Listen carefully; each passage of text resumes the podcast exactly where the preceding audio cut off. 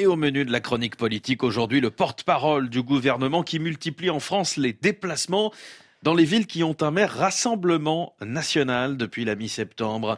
Après Beaucaire, Perpignan, Hayange, Fréjus, c'est à Hénin-Beaumont qu'Olivier Véran s'est rendu il y a une semaine. Vous y étiez, Éric Cherin. Bonjour Éric. Bonjour Julien. Officiellement, cette visite s'inscrivait dans le cadre de la semaine de l'industrie, d'où la présence du ministre délégué à l'industrie, Roland Lescure, aux côtés d'Olivier Véran.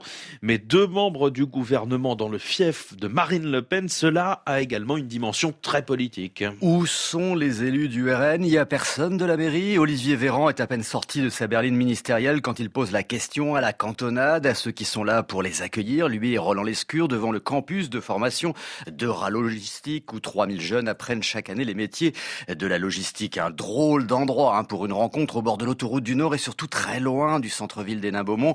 Et si le ton du ministre est faussement ingénu quand il pose sa question, c'est parce qu'il connaît déjà la réponse. Ni le maire d'Hénin-Beaumont depuis 2014, Steve Briouat, ni la députée de la circonscription depuis 2017, Marine Le Pen, ne sont là. Le fameux accueil républicain se réduit au préfet des Hauts-de-France et à quelques élus locaux, PS à gauche, les républicains à droite et Renaissance pour la majorité. Mais dans la ville qui est devenue le fief de sa présidente, pas trace d'un représentant du RN. Et pourtant, se confronter aux élus du Rassemblement national, c'est ce que cherche Olivier Véran. Et oui, son objectif, c'est faire craquer le vernis de la vitrine lepéniste, selon ses mots, ce qu'il obtenait hein, au début de ce Tour de France quand les élus RN venaient encore se frotter à lui sans savoir vraiment sur quel pied danser, entre sourire contraint sur la photo et accueil glacial, le risque de dérapage et l'insulte jamais loin, comme à Hayange quand le député RN Laurent Jacobelli lance à son homologue de Renaissance, Belkir Beladad, joue pas ta racaille. Depuis, c'est beaucoup plus simple, ils ne viennent plus. Oui, il préfère réagir à distance, comme le maire d'Hénin-Beaumont, Steve Riwa, qui s'est fendu d'un communiqué à la fin de la visite pour la qualifier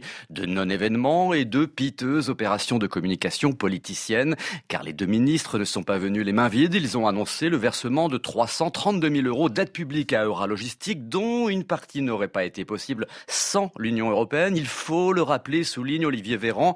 Et ça, le Rassemblement national ne veut pas qu'on le dise aux gens, veut croire le ministre, alors que le parti d'extrême droite caracole en tête des sondages pour les prochaines élections européennes. La chronique politique, Éric Chorin, merci beaucoup.